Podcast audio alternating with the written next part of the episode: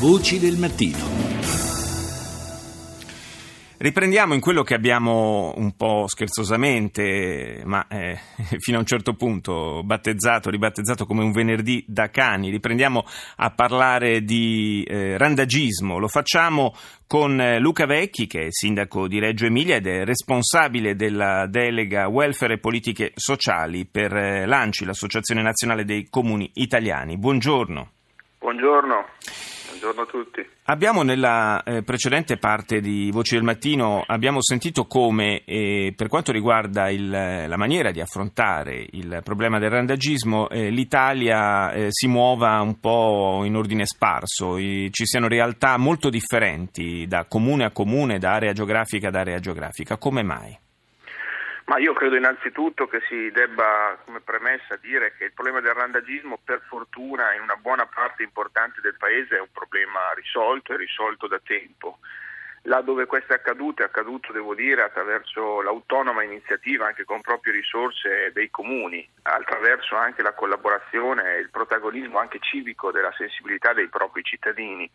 E quindi si parte da qua, innanzitutto dalla coscienza e consapevolezza di dove è il problema eh, qui ci sono, credo, da specificare alcune cose, insomma c'è l'esigenza di riconoscere che c'è una competenza regionale di coordinamento perché stiamo parlando di un problema che afferisce la sanità e quindi che trova nelle regioni il primo centro di responsabilità. Sì c'è un problema anche di risorse, probabilmente anche di adeguamenti normativi che aspettano in qualche modo all'autonomia del Parlamento, ma credo che dentro a questo contesto l'ANCI sia pienamente disponibile, come tutti i comuni italiani, a partecipare attivamente all'individuazione anche di soluzioni efficaci. C'è dietro a questo fenomeno anche un, un, giro di soldi non indifferente perché i canili italiani sono tanti, sono pieni, sono centinaia di migliaia i cani eh, che eh, sono ospitati in queste strutture e eh, i costi da chi vengono sostenuti. Ma guarda, io posso portare l'esempio della mia città. Noi abbiamo un canile comunale, un canile che di fatto è un servizio pubblico, così come abbiamo anche un gattile comunale. Sì. Lo abbiamo recentemente rinnovato con un investimento di quasi 300 mila euro. È una struttura che ogni anno assorbe diverse decine di migliaia di euro per la sua gestione che ha portato anche alla individuazione di altri strumenti come l'anagrafe canina dove noi abbiamo registrato 3.570 unità e quindi questo è un altro ulteriore elemento importante di qualità. Abbiamo sviluppato tutto il sistema dell'adozione, solo nell'ultimo anno abbiamo favorito l'adozione di oltre 80 eh, animali e abbiamo circa 15 aree di sgambamento cani in città con una domanda in crescita e che quindi in qualche modo ci porterà a ulteriori investimenti. Cioè, c'è bisogno di un investimento coordinato, di una sensibilità, io credo che deve partire dalle pubbliche amministrazioni ma che incontra quella delle proprie comunità sul tema del benessere animale, della dignità degli animali, in questo caso specifico dei cani, ma che poi più in generale anche una, un modo per dare un po' la cifra di quello che è il sistema di valori che in un qualche modo attraversa le nostre città e le nostre comunità, io credo. Diciamo che se venisse in qualche modo affrontato e risolto a monte il problema del randagismo, cioè evitando che cani e gatti finiscano per strada, si, si potrebbe anche, eh, tra le altre cose, mettere a segno un, un risparmio per le casse dei comuni non trascurabile.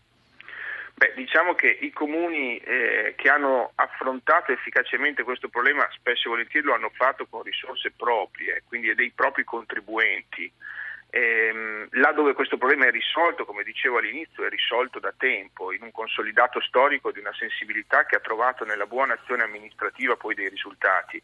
C'è una parte del paese, è noto, in cui questo problema è più critico, io credo ci sia bisogno di alcune normative più adeguate da innovare sicuramente e forse anche di uno stanziamento di risorse più rilevante perché è del tutto evidente che i comuni che fin qui non hanno saputo risolvere il problema da soli non ce la possono fare, vanno aiutati anche con un'implementazione di risorse e di competenze adeguate. Ecco, io credo che con un livello di coordinamento istituzionale, comune, regioni e Stato, insomma, il problema è, uno dei tanti problemi di questo sì. Paese, certamente non l'ultimo e nemmeno il primo, è un problema però che può essere affrontato con eh, miglioramenti graduali che poi in un qualche modo sono anche la cifra del livello stesso di civiltà di un paese. Insomma, il rispetto degli animali non è un valore tra i tanti. Indubbiamente no. Grazie al eh, sindaco di Reggio Emilia, Luca Vecchi, per essere stato noi, con noi. Buona giornata.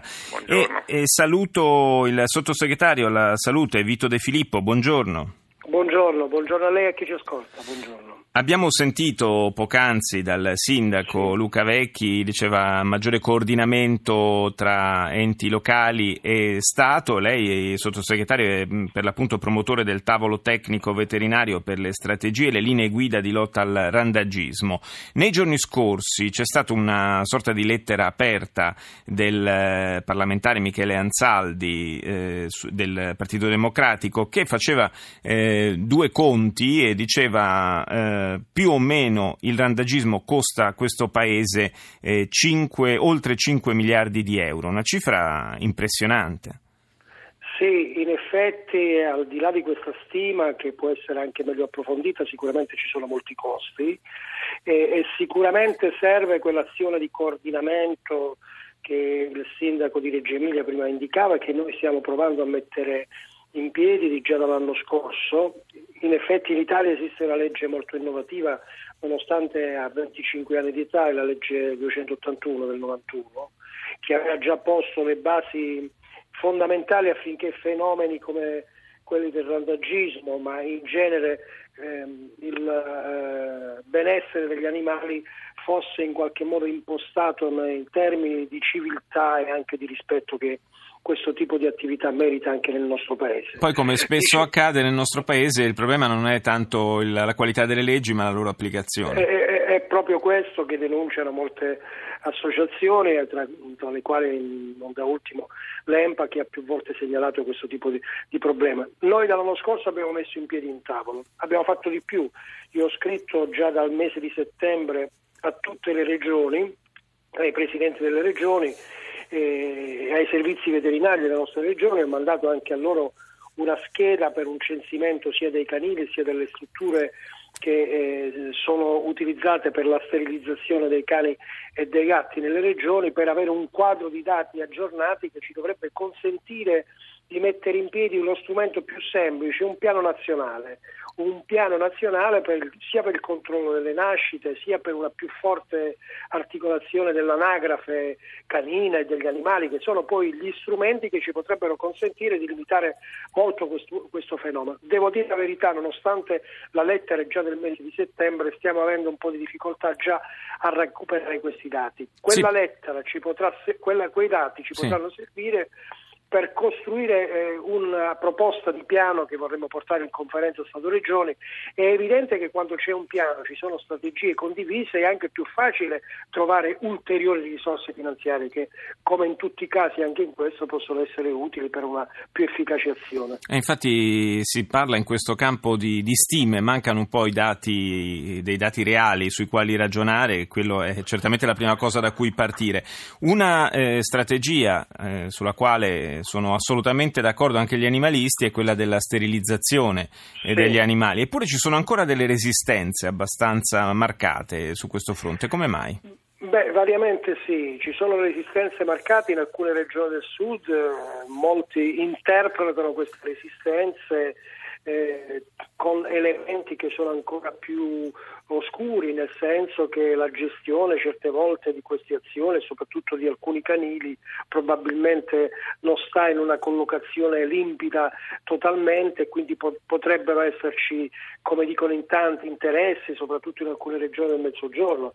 Comunque, chi vuole rispondere a questa nostra sollecitazione, ovviamente noi non ci fermeremo, dicevo già dal mese di settembre tutte le regioni italiane, servizi veterinari e anche organismo politico scritto direttamente ai presidenti per sollecitarli in questa direzione, hanno sul tavolo questa richiesta con questa scheda. Una volta che noi avremo ricomposto il quadro dei dati a livello nazionale, il nostro obiettivo che abbiamo già approfondito a quel tavolo nazionale eh, con le associazioni, i sindacati e, e, le rappresentanze delle veterinarie del nostro paese sarà quello di compilare un piano nazionale che è basato proprio sulla sterilizzazione, una delle grandi strategie è sicuramente quella della sterilizzazione. Abbiamo fatto di più, in alcuni territori più disponibili e anche più aperti a questo tipo di azione stiamo avviando proprio in questi giorni una sperimentazione, il caso della Basilicata che con l'EMPA eh, e con la regione Basilicata proprio in questi giorni parte un programma di generale sterilizzazione sì. in quel territorio che potrebbe essere in qualche modo eh, una sperimentazione che ci consentirà, io spero, di eh, dare indicazioni anche più puntuali sul piano nazionale. Sì, una sorta di, di programma pilota, possiamo dire. Esattamente, esattamente. Grazie, grazie al sottosegretario alla salute Vito De Filippo, grazie di essere stato con noi.